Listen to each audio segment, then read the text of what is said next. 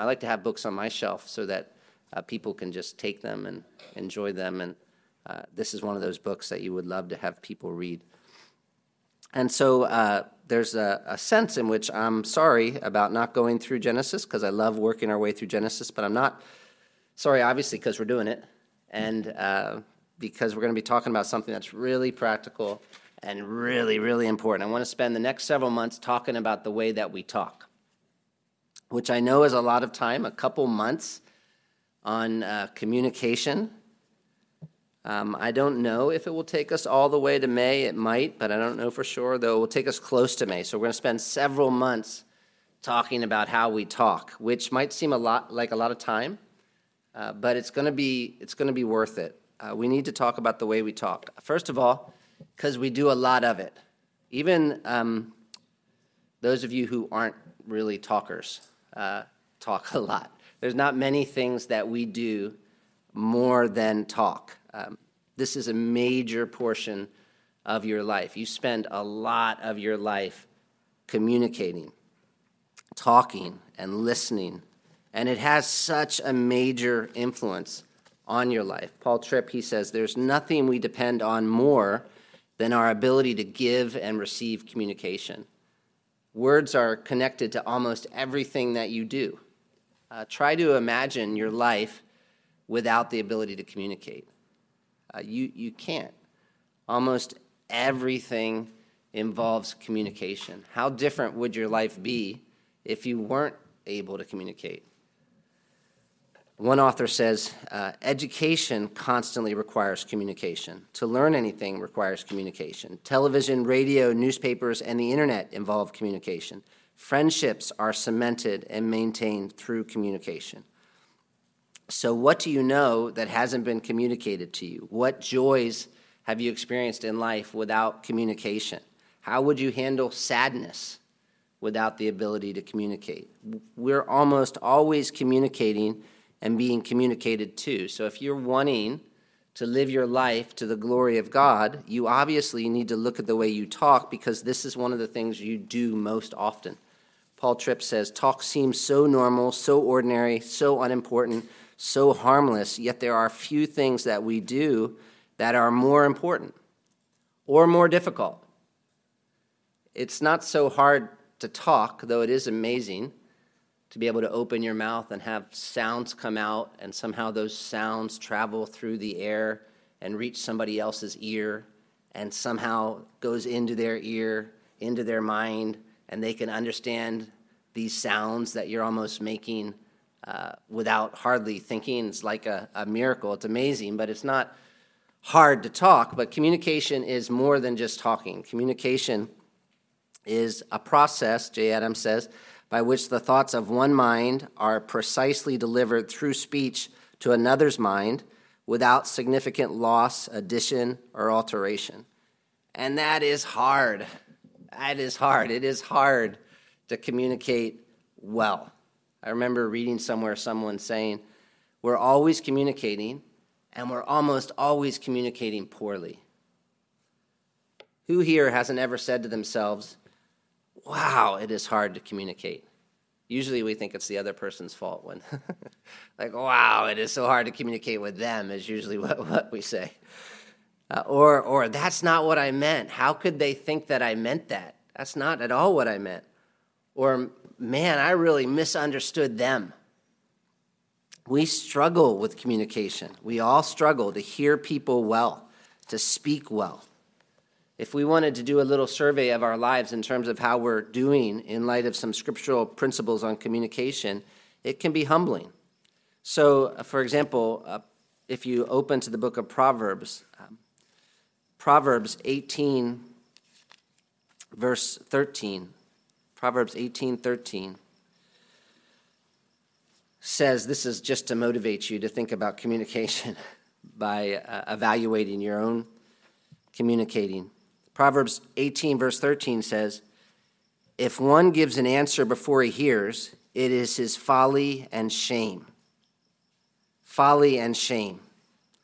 How many times have you spoken before you had all the information and said something that was unhelpful? I would guess for most of us, a lot of times. You can imagine Joe hears that his sister Betty said something negative about him to his brother, and he goes and yells at her for doing that, and later discovers she hadn't actually said anything truly negative. Bad communication, right? But it happens all the time. Proverbs chapter 15, verse 23 says, To make an apt answer is a joy to a man, and a word in season, how good it is. A word in season means a word at the right time.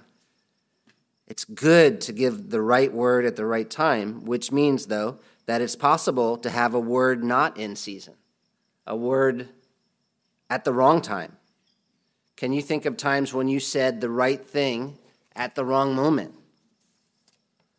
Diana's son Joseph just found out that he got a poor grade on his chemistry final, and he gets home, goes into his room, and she follows him there and spends 20 minutes telling him that he needs to work harder. What's his problem? Why isn't he getting A's? He'll never be able to get into the university that he wants to get into if he keeps doing this. She may be right, but it also could be the wrong time. Maybe Joseph needs encouragement at that moment. We've all uh, said the wrong thing at the wrong time, and many of us have said the right thing at the wrong time as well. Ephesians chapter 4, verse 25 is another classic passage on communication, and I can just quote this one because it's familiar, because we'll come back to Proverbs. But Ephesians 4 25 says, Therefore, having put away falsehood, let each one of you speak truth with his neighbor. So, speaking truth is foundational for God honoring communication. But can you think of times when you said something that was not fully true, or you exaggerated, or you uh, misled? Jack's wife forgot to pay a bill, and he finds out and he's upset and he says to her, You know what? I never can count on you. You always let me down. What's he doing? He's lying. He's exaggerating. There's no way in the world that he can never count on her. Bad communication. Proverbs 26, verse 17 says, Whoever meddles in a quarrel, not his own, is like one who takes a passing dog by the ears. We all know how foolish it is to get involved in a quarrel, but we've all done it. Can you think of times when you got involved in a conflict unnecessarily? Can you think of times when you misunderstood what someone else was saying and got involved in an unnecessary quarrel as, as a result? Proverbs talks about a babbling fool. Can you think of times when you said more than you should have in a moment? On the other hand, I wonder if you can think of times when you haven't said what you should have said. Fred and Tom serve together in a ministry at church. They're friends, but lately they're noticing that they have some disagreements about how to lead the ministry they're involved in. They're both frustrated and they're starting to doubt one another, but instead of talking to each other, they try to defer. But they're becoming more and more annoyed with one another, and finally, Fred gets so upset he just explodes. And Tom responds. Instead of moving forward, though, they end up just communicating how angry they are at each other. Bad communication. Proverbs 18, verse 2 says, A fool takes no pleasure in understanding, but only in expressing his own opinion. Can you think of times when you just wanted to share your own opinion and weren't really interested in what the other person was saying? Uh, you maybe were just waiting for them to be done talking so you could start talking again. Jeff goes for counseling, but he doesn't want the counselor to give him counsel. Instead, he just wants to share what he's upset about. And so, whenever the counselor begins to talk about an issue, Jeff begins talking about something else so that his counselor doesn't have the opportunity to address the problem. Bad, bad communication. Proverbs 12 18 says, There is one whose rash words are like sword thrusts, but the tongue of the wise brings healing. Sword thrust is an intense word, isn't it? Somebody walking around their house just thrusting the sword at everyone. But I wonder if you can think of ways words have hurt you or that you've hurt others with your words. It's amazing how much pain poor communication can accomplish. Instead of giving you uh, an example this time, probably you can think of an example from your own life. I wonder, we don't have to say it, out loud, but you can raise your hand. Does anybody remember something that was said when you were young that was really painful? Can anybody raise your hand if you can remember something said to you when you were young that was, uh, that was painful? I'm surprised that not everybody. I can, I can remember some kid um, making face of, fun of my face shape from when I was, uh, when I was must have been uh, 12 years old. Why do I still remember that? I'm 49, uh, 49 years old now. Um, can you think of something that was said that damaged a relationship? Can uh, anybody think of something that was said that it took a while to, to get the relationship restored? I can think of something. Yeah, I should have raised my hand on the first one. Maybe that was the problem. Yeah. Raise both hands. Can anyone think of something that was said that made a major change in your life? Somebody spoke and your life was very different as a result of that. I can think of that as well. Yeah. It's usually easier to think of ways that others have hurt you through the way they spoke, but if we're honest, we all uh, stumble in this way. Um, if we really want to feel our need of a Savior, we can think of the ways that we have spoken and, and hurt others.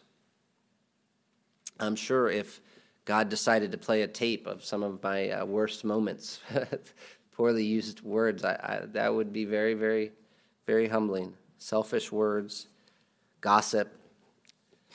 In A War of Words, Paul Tripp asks a few convicting questions. He says, What if someone videotaped the last few weeks of your communication and played it publicly?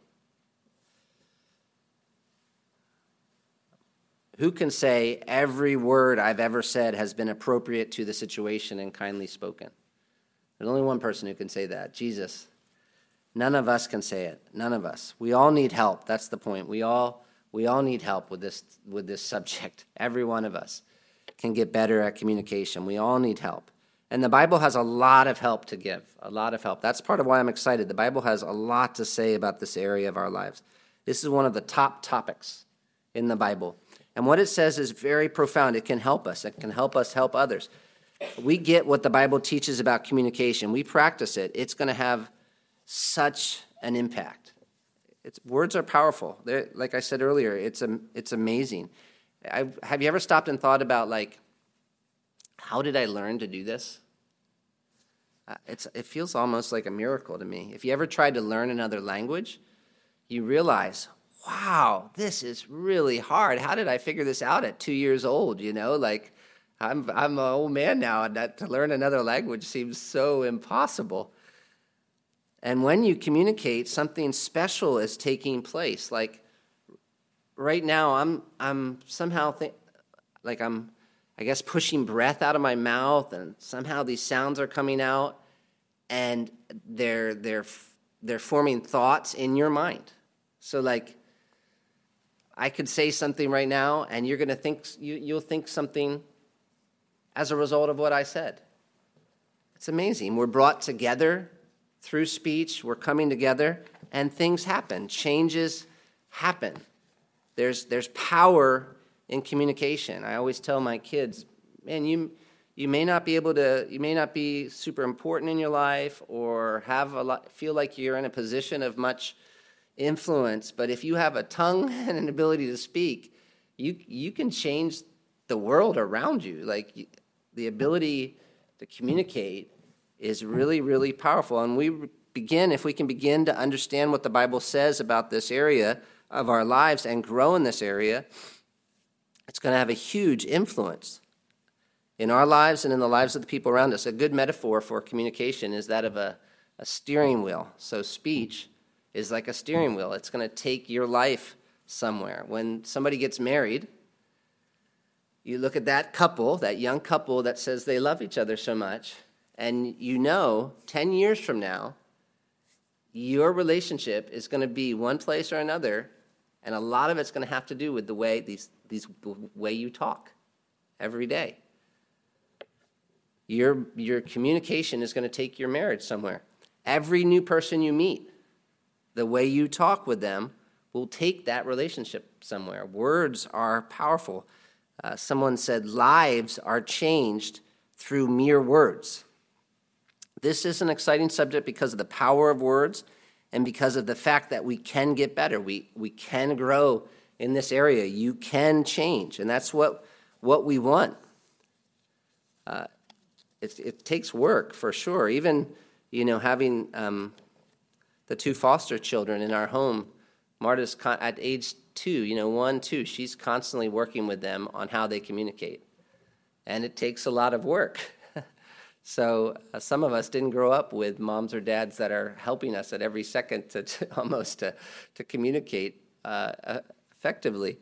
So it's not surprising that it does take work, but we can grow. We have the Holy Spirit. And so we're going to look at what the Bible says about uh, communication, and it should be convicting if we're doing it right. But the goal is not just to look at what the Bible teaches about communication and say you're bad at it. Uh, we want to help each other change and speak in more God glorifying and helpful ways. And to do that, we're going to begin by going back to the beginning. Um, this is one of the things I actually like about the book, A War of Words, and why we're using it. And I'm mostly just jumping off this book. We'll look at it sometimes and not other times. But one thing I like about it is that it doesn't just start with techniques or strategies. Because sometimes when we think about communication, we're like, give me a good strategy or technique. So count to 10, or I don't know what, say nice things or something. And it feels helpful because, yeah, we need strategies, obviously, if we're going to communicate well. But before we give techniques, we need to think about fundamental biblical principles. So it's like sports. You can teach someone how to dribble, but they need to understand the game of basketball if learning how to dribble is going to do them any good, right? And so there are some basic things we need to make sure we understand about communication if we're going to honor God in this area of our lives. Like, why? did God give us the ability to communicate? Where did, where did the ability to communicate come from? I, I sort of spoiled it there from God, but where did it come from? What's it for? What is God's plan for words? Why does the Bible place such a great stress on communication? Is talk really cheap? Why has communication gone wrong? How has sin impacted the way that we communicate? What hope is there for us when it comes to communication? What difference should the gospel make on our communication with one another? And when we understand some of those basic principles, then we can begin to think more specifically about how the Bible says we grow in our ability to communicate. So, this evening and the next couple weeks, we're going to start by doing some of that foundational work. And specifically, we want to think about why we've been given the gift of communication and highlight some of the ways in which the Bible emphasizes its importance. So, why have we been given this gift? How does the Bible show us that this really does matter? And we're going to do that first by looking at God and then creation. Because really, the first thing, number one thing that you need to understand if you're going to understand communication and where it comes from and why it exists is that before we ever communicated with one another, God was communicating. God is a communicating God. Even before there is a world, before there is anything else, God is communicating. Because we look at the Bible and see God communicates with himself. And this is a little deep, but as Christians, we believe there's one God who exists in three persons. So, Mark 12, 29, Jesus says, Hear, O Israel, the Lord, our God, the Lord is one. So, there's one God. And yet, of course, Jesus says, Baptize in the name of the Father, the Son, and the Holy Spirit. There are three persons, and we're not going to get into a deep discussion of the Trinity, but God is three in one. And there's a unity between these three persons, and there's some sort of distinction. And knowing that, it's not surprising to discover that the New Testament tells us the persons of the Trinity speak to one another. So you get a hint of that in Genesis 1, where he says, Let us make man in our image, because who's he talking to? but the New Testament is even clearer. If you turn to John chapter 16, uh, verse 13, Jesus here is talking to his disciples in John chapter 16, uh, verse 13. And he says, When the Spirit of truth comes, he will guide you. He's talking about the Holy Spirit. When the Spirit of truth comes, he will guide you into all the truth, for he will not speak on his own authority, but whatever he hears, he will speak and he will declare to you the things that are to come. So the Spirit speaks to the disciples what he hears. And who does he hear? You keep reading to discover the Father and the Son. So this blows my mind a little, but and I can't understand completely how it works, but we do know that it's revealing God is a communicating God. The, the Jesus is the Word, God the Father is the source, and the Spirit is almost, you could say, uh, the voice. God is a communicating God. He communicates with himself. Uh, even before he creates the world, Titus chapter 1, verses 1 and 2 says this Paul, a servant of God and an apostle of Jesus Christ, for the sake of the faith of God's elect and their knowledge of the truth, which accords with godliness, in hope of eternal life, which God, who never lies, promised before the ages began. So before there was a world, before there was even an earth, before there's anything, God is making promises. It's a deep thing to think about, but if we think about why we communicate, it's because we're made in God's image, and God is a God who communicates. It's his nature to share, to communicate. And in the Bible, the very first place we learn about God communicating is Genesis 1. So if you go to Genesis chapter 1, we've seen that it's part of who God is to communicate. And now we're going to look at God communicating at the beginning, the beginning of the world. So we're going back to the very start. And what do we learn about God and words and communication from the first few chapters of the Bible? Let me read Genesis 1 1 and 2 says, In the beginning, God created the heavens and the earth. The earth was without form and void, and darkness was over the face of the deep, and the Spirit of God was hovering over the waters. So it doesn't talk about God talking there, obviously. But how do we know that happened? Because we weren't there, and nobody else was there except for God. So where did we get that information from? God communicated that to Moses. God spoke to Moses. And why did he tell Moses? Why did he tell Moses about that? Why, did, why do we need to know about what happened at the beginning of the world? Ultimately, this is to reveal something about God to us. And so God doesn't just want to communicate with himself, he wants to communicate with you. He wants to use communication to help you know things about him and our world that we couldn't know otherwise, to reveal himself to us.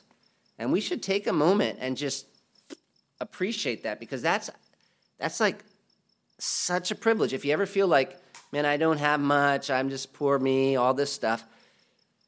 This is amazing. God is a communicating God, the most important person in the entire universe wants to communicate with us. He wants to share who he is with you. He wants you to know him. Those are two principles from, from looking at God and, and creation. God is a communicating God and he wants to communicate with us, but we can continue. Genesis 1 3, how does it begin? It begins, and God said. And so in the Bible, who's the first person to speak? God. And what happens? God created the world through words. Genesis 1 3. And God said, Let there be light, and there was light. So think about that for a second. What does it tell us about communication? Like, what do we learn? One thing it tells us is its importance. Like one author explains, that the God of the Bible should create the universe by speaking is no idle detail. It, the fact that God creates through speech puts language, and by extension, the rationality that's necessary for the production and understanding of language, at the beating heart of the universe. Paul Tripp writes, maybe a little more clearly the value of every piece of human communication is rooted in the fact that God speaks. When God chose to reveal himself that way, he raised talk to a place of the highest significance as his primary vehicle of truth. Second, there's power in God's words. So God speaks and something happens. Psalm 148 5 reflects on creation and says, Let them praise the name of the Lord, for he commanded and they were created. Paul Tripp explains In Genesis 1, there is no world until God starts talking. When God does start talking, stuff begins to happen. his words create a whole new world. And we're going to think about that in a minute because that's really awesome. But third, speech is important, and God said there's power in God's words, worlds are created. Third, though, God's words have meaning. So he says, Let there be light, and what? There is light. He doesn't say, Let there be light, and a tree pops up. He says, Let there be light, and there is light. And this one's a little deep, but God says, Let there be light, and it means something specific, not just anything. And who determines what it meant when God said, Let there be light? God. And that's going to be important for understanding communication, especially God's communication. The audience doesn't determine the meaning, God does. When He says words, they don't just go out there and mean anything to anybody. When He says, Let there be light, there's light because He's the one who determines the meaning of the words. And finally, as we said, God's words reveal something about God, which is part of why we have it here. God reveals himself, his plan, and his purpose in his words. And as we keep reading scripture, we'll see we can take this further. This is pretty neat, to me at least. but there's such a connection between God and his word that sometimes the word will be referred to as God or God as the word. And why can the authors of Scripture say that? You'll see they'll talk about Scripture and then they'll say God said, or they'll talk about God and they'll say Scripture said. Why is there such a tight connection between God and His Word? It's because of how communication works. When I say something to you right now, these are my words, right? And it's different than if a robot says it to you. If I give my wife a love letter written by AI, that's different than one written by me. Or if I preach a sermon that AI wrote, that's different. Why? When I say something, those words come from me. And somehow those words are attached to me. You, I say those words, they're out there, but they're my words.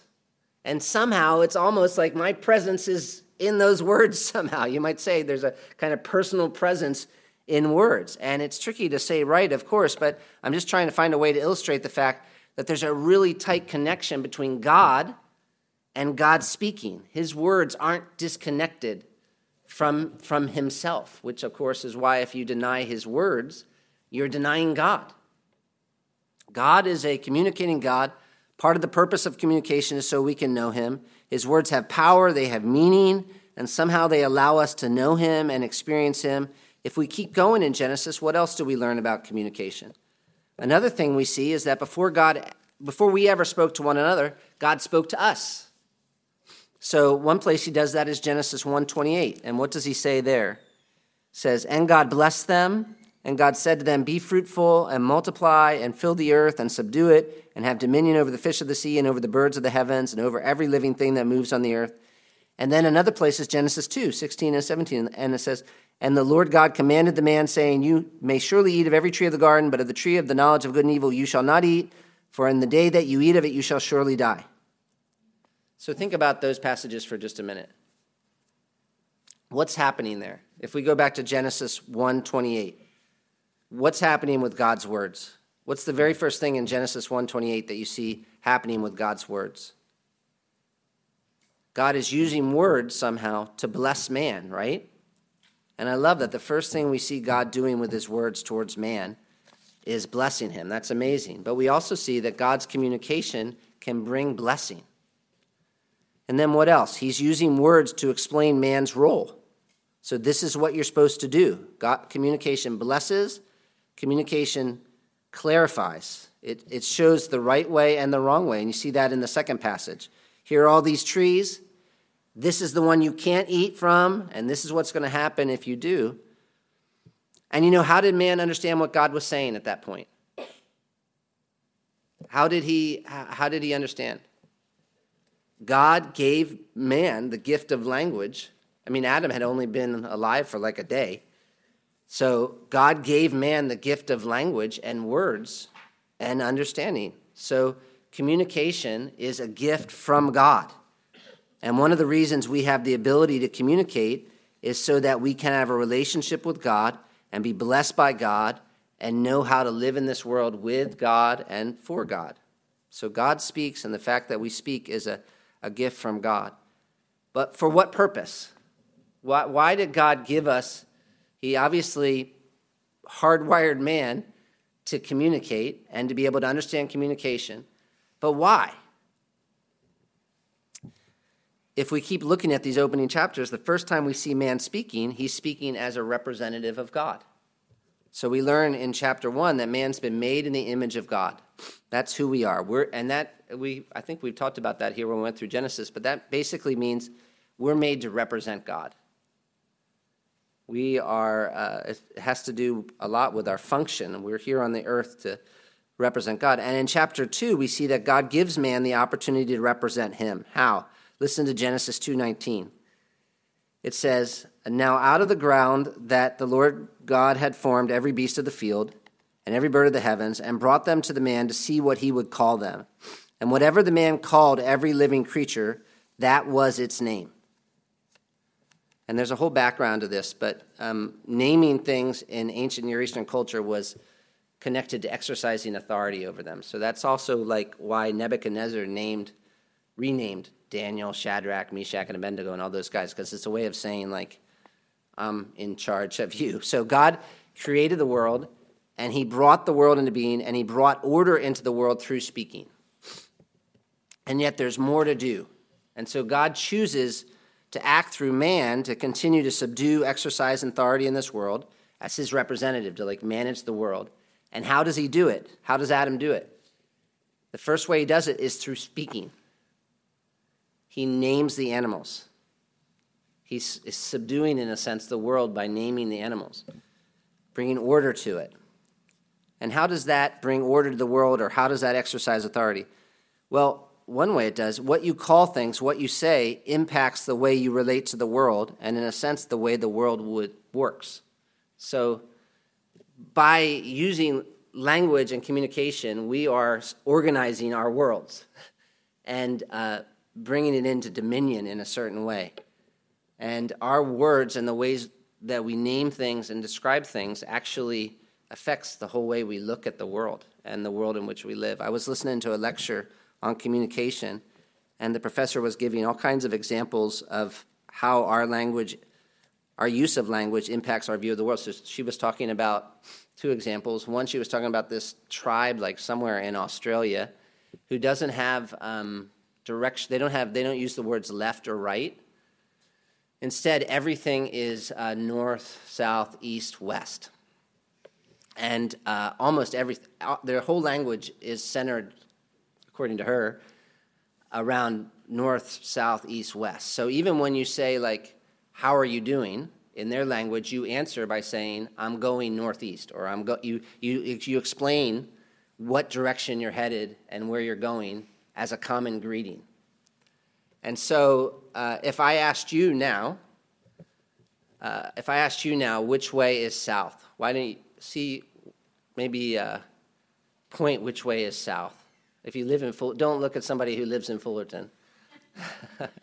yeah, okay, anyway. None of you are doing it because you're all shy. But we probably would, many of us would not know, unless you're really impressive.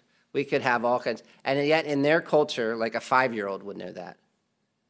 Because they're, they're constantly orienting themselves according to that kind of directional language. So their language, their, the way they've exercised authority over the world, shapes the way they live their life. Or there's other cultures where they don't have really numbers in the same way that we do. So if I put up a picture of a group of penguins up there and I say, tell me how many penguins there are, you would say one, two, three, four, five, six, seven, eight, nine. And it would be simple to you. But there are cultures or languages where they don't have those numbers. They would just say there's a few penguins up there, or there's a bunch of penguins up there. And so obviously that lack of numbers is going to shape is going to shape your whole perspective on, on, on the world. And you're, you're, there's got a lot that's going to be vague when it comes to the exact amount of things. And all of that, of course, is designed by God. It's part of how He designed us as humans to exercise um, authority and represent Him in this world. God gave Adam and Eve the gift of communication to be able to have a relationship with Him, to know how to live in this world, and to represent Him by bringing order to the world in which they live. Like your words, language is a gift from God. The ability to communicate is a gift from God. We were just joking about, um, you know, the year of the dragon or year of the dog. And, you know, if I say you were born in the year of the dog, probably some of you would say, that means I'm really loyal. And so you, you kind of have to think, how does that work? Like, is it that somebody says, through saying you're born in the year of the dog, people born in the year of dog are loyal, they're in a sense exercising influence over the direction of your life. You're going to start thinking, I, I need to be, I'm a loyal person because I was born in the year of the dog. And that's probably going to shape you into being, could shape you into being a more loyal person. Obviously, I've got to be loyal because I was born in the year of the dog. That's how year of the dog people are. Um, and when you do something loyal, you're like, hey, I'm a year of the dog guy. That's, that's obvious. I, that's why I did that. Um, language exercises influence. That's the point. That's part of how we're, we're, we're designed. We had one child who was um, just felt naturally just kind of uh, more excitable and uh, willing to do things that a lot of the rest of us would be afraid of doing. And so we used to always call her, uh, um, or that child, uh, crazy name, whatever their name was. And then after a while, I had I thought to myself, I'm sort of directing that child's life by calling her this, even though it's sort of a joke. Um, I am I am affirming that behavior, or I am highlighting that behavior and saying that is part of her character. And if I do that long enough that way, she's it's going to be hard for her to be that child to be anything other than that because for years and years I called that child crazy blank. So it gets in their mind. So I stopped doing that um, and said instead, wow, you really like to do uh, fun things. We don't always have to do things that way, but um, sometimes it's okay. But the words we use uh, have, have power, and that's built in. We are uh, given language to represent God. That's the purpose. And then to rejoice in what God's done for us. This is Genesis 2:23. After God makes a woman for the man, man responds by saying, "This poetry, the first thing. So any of you men that tell your wife you can't speak poetry, first thing man does, the first thing man ever says, you know, besides naming the animals, is poetry. Um, so I think men must be able to somehow. But this, uh, he says, this at last is bone of my bones and flesh of my flesh. Um, and he goes on there. But he's using words to understand and enjoy what God has done and even to interpret it, to explain what happened. Words interpret events. Now we move from Genesis 1 and 2 to Genesis 3 as we keep trying to understand communication. And we'll talk about this passage more next week. But what happens in Genesis 3, just as kind of a preview? Adam and Eve fall because they listen to deceptive speech. So speech can be used properly, but also improperly. There's a certain serpent, and he's crafty. He says to uh, the woman, you, sh- uh, you shall surely not die, in Genesis 3 4. He denies what God taught man through speech, and we see the consequences. His words brought devastation to the world. Eve believed words that were not true, and the world has been forever changed. And you know, after they sin, how do they use their words, man and woman? They use their words to excuse themselves, they use their words to blame others, they use their words to reinterpret the situation so that somehow it's, it's, it's God's fault and they're not the ones to blame. Words really have power. So, um, and our speech, it does something. So we, we uh, dropped one of the foster care children off at, uh, Marta dropped the foster care child off at uh, the, the grandmother's recently. And um, that when she dropped the child off, the, the child had a massive temper tantrum, like kicking at not Marta, but the grandma, and like, uh, like really, really angry. And so I think the grandma was a little embarrassed, and the, it, it was a new situation because the mom had come to the grandma's house, and anyway, there was a story to it. But um, when Marta went to pick the child up uh, later, the grandma said, "Oh, we know why she did that. It's because she was afraid." So the grandma is a, a psychic, and so she's sure that the child can see things, and so what she's doing though is using words to interpret a situation. And instead of using her words to interpret the situation, we would say accurately and say, This is, um, we can understand why this is difficult, but this is actually sin. You know, this is wrong. And we need to help her identify this as anger and learn self control. She's using her words to excuse the child's behavior and blame it on something outside the child. Now that is going those words if that if that child ends up growing up in that situation and that grandma consistently interprets the world that way for the child, it's tragic because that child is going to grow up not thinking she's a sinner and that she has like anger that she's got to deal with. When she experiences these emotions, she's going to instinctively think it's because of something in my environment. It's uh, I'm reacting this way because of something outside of me, and it's the grandma's words that uh, that had that kind of influencing shape, would have had that kind of influencing, interpreting shape in her life, and that's kind of what Adam and Eve are doing when God comes to them. They're saying Adam's like, no, it's the woman, and Eve's like, or whatever Eve says. They're, they're, it's, it's your fault, basically, God. And in Genesis 3, we're beginning to see words going wrong and why they go wrong. And I think we're, we're seeing the purpose of communication in Genesis 1 and 2 and some of its importance and, and, and, some of the problems as we look at these opening chapters of the Bible. So God communicates, we communicate because God communicates. He communicates to reveal himself. His communication has power. He uses words to do us good and to teach us. He gave us the gift of language so that we could understand him and so that we could represent him, image him, and even respond to what he's done for us. But that, use, that gift can be used for evil, and we see that happening as Satan speaks lies to the woman and she believes those lies, and as man reinterprets his situation and excuses himself. And that poor use of communication has devastating consequences. And to illustrate that, to kind of pound it home, let's just think about the present day a little.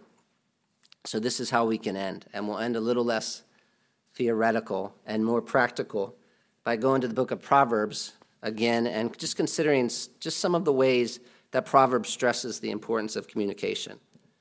And we're going to get to more of these later. I can't wait. But we can get an idea at the beginning here. And so I want you to see the way some of the principles we discussed about communication play out in real life from the book of Proverbs.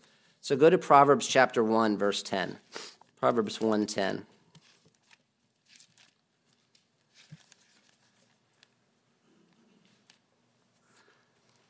This is just the very beginning of Proverbs. The writer of Proverbs is talking to his son, and he says to his son, My son, if sinners entice you, do not consent. So, what, what are words able to do here? How are they trying to use speech here? Fraud, yeah, right. They're trying to make sin look attractive. The word entice is like look pleasing. So these people are trying to make something bad look good. So communication has power. It can make something terrible look wonderful. Uh, Proverbs 1 33. We're just sort of cherry picking here. This is um, wisdom talking. And uh, wisdom says, Whoever listens to me will dwell secure and will be at ease without dread of disaster. So, what are words able to do here? What's that? Say it louder. Provide wisdom, that's right. But even what does it cause this person's life to be like if they listen to this, this communication? Security, yeah. Um, without fear. So, speech, listening to the right kind of speech, has, has power to make a person's life peaceful. Proverbs chapter 2, verses 1 uh, uh, and then 5, he says, My son, if you receive my words and treasure my commandments with you, within you. So if you listen to the right communication, verse 5, then you'll understand the fear of the Lord and find the knowledge of God. So, what does receiving the Father's words accomplish here? Enable the person to understand the fear of the Lord and find the knowledge of God. Isn't that awesome to be able to, like, you can make, you can be dangerous. You can make, through your speech, you can make sin, sin, something terrible that will hurt somebody, look attractive. But through your words, you can also help somebody come to fear God and also be wise. That, that to me is just like, when I read that, I'm like, man, I want to know how to use my words. Like, I want to know how to speak. If I can speak in ways that will help somebody have the fear of the Lord, then I want to learn how to speak like that.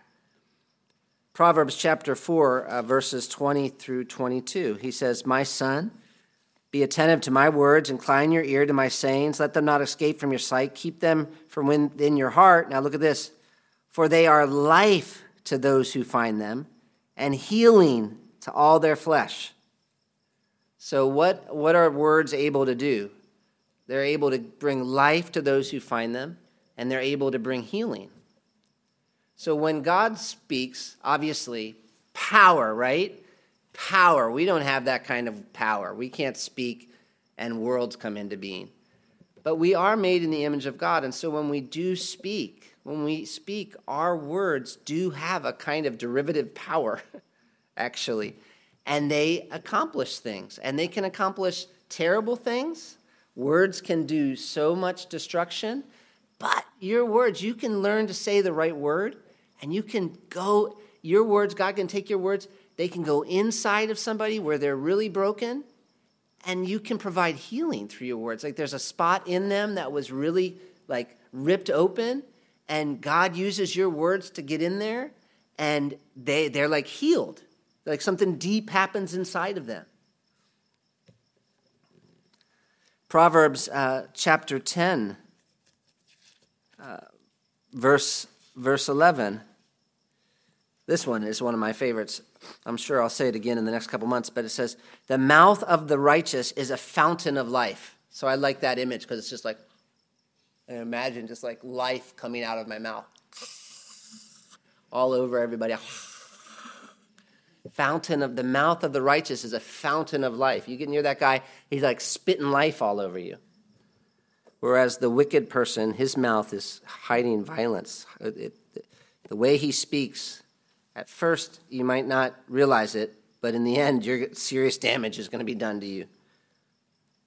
Uh, Proverbs chapter 10, verse 14 says, The wise lay up knowledge, but the mouth of a fool brings ruin near. So it's like ruin's over there, but uh, the way this person communicates is like, hey, come on over here, come on over here, please get closer, please get closer. And so ruin gets closer and closer as a result of the way this person speaks. Proverbs chapter 12, verse 18. This one I mentioned earlier, but it says, There is one whose rash words are like sword thrusts, but the tongue of the wise brings healing. And so these are two different kinds of dads, right? two different kinds of wives, two different kinds of kids. Even as we talk to our kids so often, uh, we are saying, yeah, guys, it's it's so fun to have fun in a family and be at home and be able to talk, but also just realize like the way that we speak, our, our family could be like split apart for a long time or be drawn closer. And a lot of it starts here when you're young, over years and years and years of patterns of ways of speaking to each other that seem normal. It can bring uh, ruin or it can bring uh, healing. And we could look at a lot more, and we will. But knowing what we know about God and words and the beginning of the world, we shouldn't be surprised if we look at our lives and see that the way we talk has a lot of power. And so we're going to talk, and the way we talk is going to do something because that's how God designed communication, uh, communication to work. And so over the next few months, we're going to spend a uh, lot of time uh, thinking about how we communicate, but maybe uh, let me fast forward to the end and uh, just ask you to do a little uh, ev- evaluating. Um, some questions I'll I, mostly you can just reflect if I on these. But when was the last time you gave thanks to God for the ability to communicate? Like when you said, "God, thank you that I that I can speak and words come out of my mouth and other people can understand me."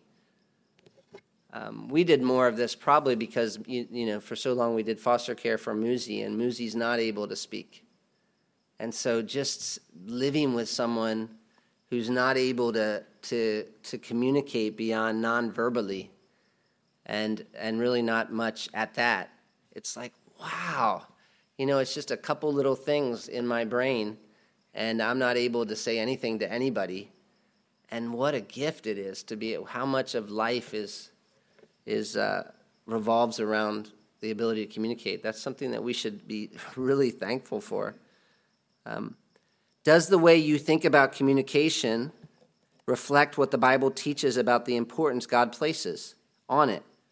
On a scale of 1 to 10, how seriously do you take speech? So, like, one is I just throw words around like they're nothing. Uh, one is I don't, I'm not working on becoming better. Don't just think that you're good because you don't talk either, because that is a kind of communication as well. If words bring healing, the doctor who doesn't actually do anything is not a better do- not a, a good doctor like your words are given for building up for accomplishing something not just not tearing down uh, and actually not speaking does tear down over a period of time um, do you believe that your words belong to god so this is a, a, a big one to think about but like your words are not your own. It was, again, something we always say to our kids, or have said at least a bunch. Your words are not your own. Your words belong to God. And so you, and we're going to see that. I was going to finish with that, but we won't. But like James 3, there's an accountability for the way that a person speaks. Um, Jesus talks about that in the Gospels as well. So your words belong to God. As you think about the words that you use, who, who owns your words in your mind? What difference do you think it would make on the way we communicate if we believe that our words belong to God? You may think of one difference it would make. Thoughtful? Yeah, for sure. Not a very good servant if you're not thinking about thinking about how to use them. Uh, you're going to want to learn what are God, how does God, what would God want to be said in this situation? What, what is the, what is, what is God's agenda? So like when I come into a situation, a lot of times I'm thinking, what's my agenda? You upset me. I want to use my words to let you know how much you upset me. But my words, I'm a representative of God, and my words don't belong to me. So I come into that situation, it's not about me. It's not about my agenda. I have to think, what's God's agenda in this situation? And how do I use the words that He's given me to accomplish His agenda? Or else, or else I'm a pretty bad servant. A servant's not supposed to be trying to accomplish his own agenda, he needs to be thinking about what God's agenda is.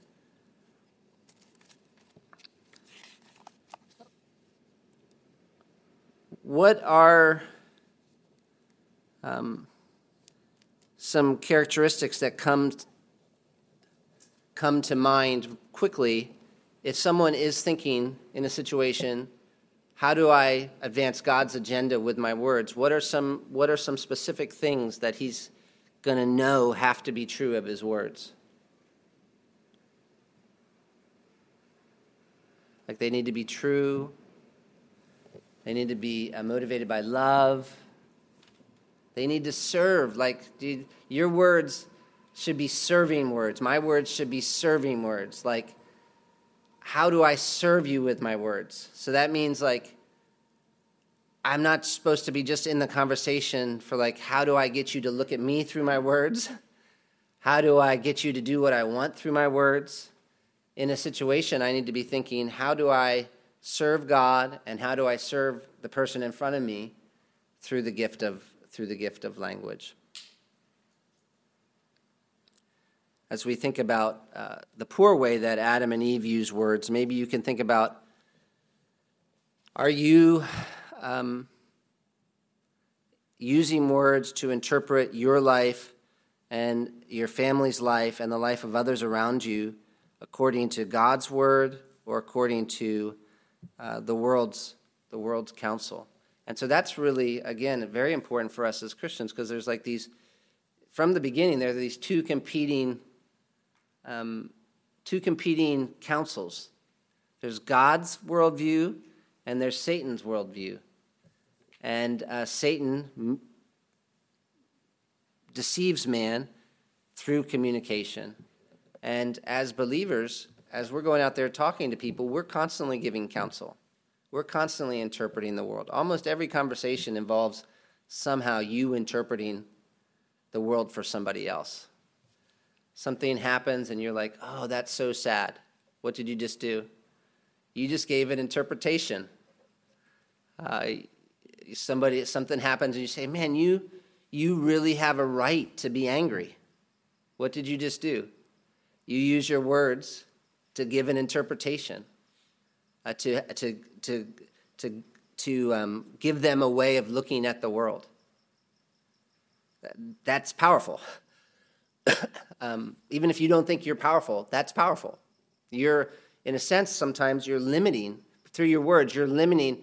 So, even this is why, like negative words, when somebody's saying negative words to you about somebody else, they have to realize what they're doing is it's you have you need to realize what they're doing but it's hard once they give those negative word that interpretation to you it's like in your brain and now you have to work to look at somebody else or something else differently otherwise their interpretation so often will just lodge there and you're just defaulting to it without even doing the work yourself of figuring things out and sometimes it's happening at such pace that it really takes you work to sort of navigate through all the, the stuff that you didn't figure out, but that everybody else told you about how to look at the, look at the world.